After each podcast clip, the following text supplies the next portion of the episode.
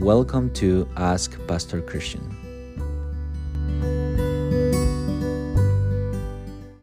Hi, my name is Cristian Garcia, pastor of Trinity Reformed Presbyterian Church in Montrose, Colorado.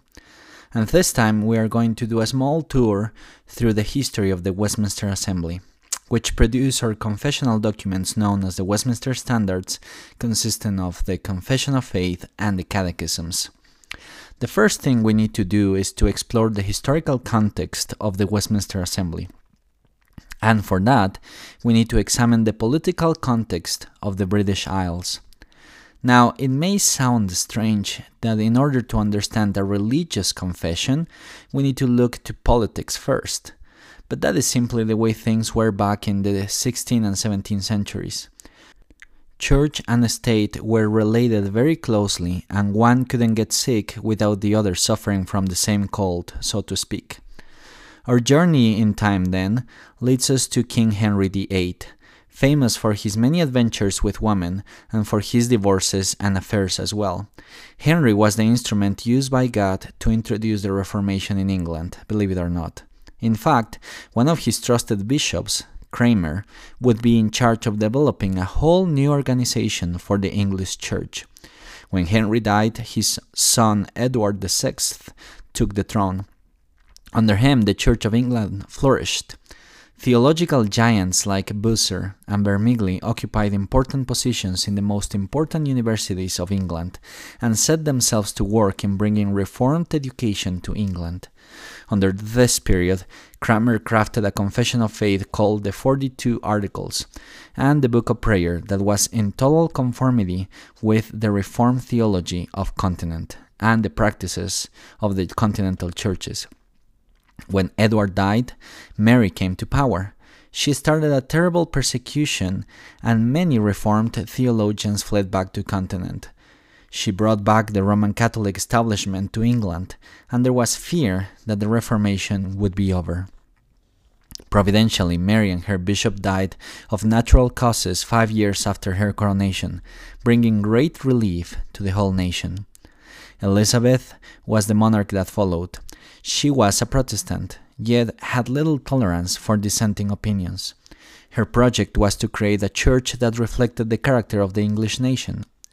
That meant a church that was concerned about the inherited traditions more than that meant a church that was concerned about the inherited traditions more than what some dissenting theologians would have liked. In other words, a church that was neither reformed nor entirely uh, Roman Catholic, a middle ground, so to speak. Even then, though, there was great harmony, theologically speaking, between the dissenters and the Anglican theologians. Both were Calvinists. Only the more extreme dissenters were persecuted and exiled under Elizabeth. Among those was found John Knox, the Scottish theologian whose book against the rule of woman had gained Knox Elizabeth's rejection. Even Calvin affirmed that Knox's book was out of tone and improper. When Elizabeth died without heirs, power was transferred to a different house, the Stuarts. James I was the king of the Scots and also became the king of England. Despite being Scottish and raised Presbyterian, he wasn't in favor of Presbyterianism, he came to the throne favoring Episcopalian government and didn't like the Puritans who had mentioned more than once that maybe a republic was not a bad idea after all. Threatened by these rumors, James decided to enforce unity in the church. Even then, though, when the Synod of Dort called for theologians from England to meet at Dort, every single commissioner was a Calvinistic theologian. In theology, and also it was very well respected by the Continentals. That was true, by the way, even at home. An Episcopal theologian like Hooker, although widely opposing the Puritans, was at the same time widely respected by the Puritans. It is at this point, the beginning of the 17th century, that we need to close our first episode. I hope I have been able to sketch a very brief yet complex portrait of the politics that gave birth to the assembly some years later. As we will continue exploring this subject, I hope you may realize that easy and well drawn boxes where we can place historical characters into normally don't make justice to the complexity of what occurred. I hope you enjoyed this episode, and if you have any questions, don't forget to send them my way to trinityreformedmontrose at gmail.com.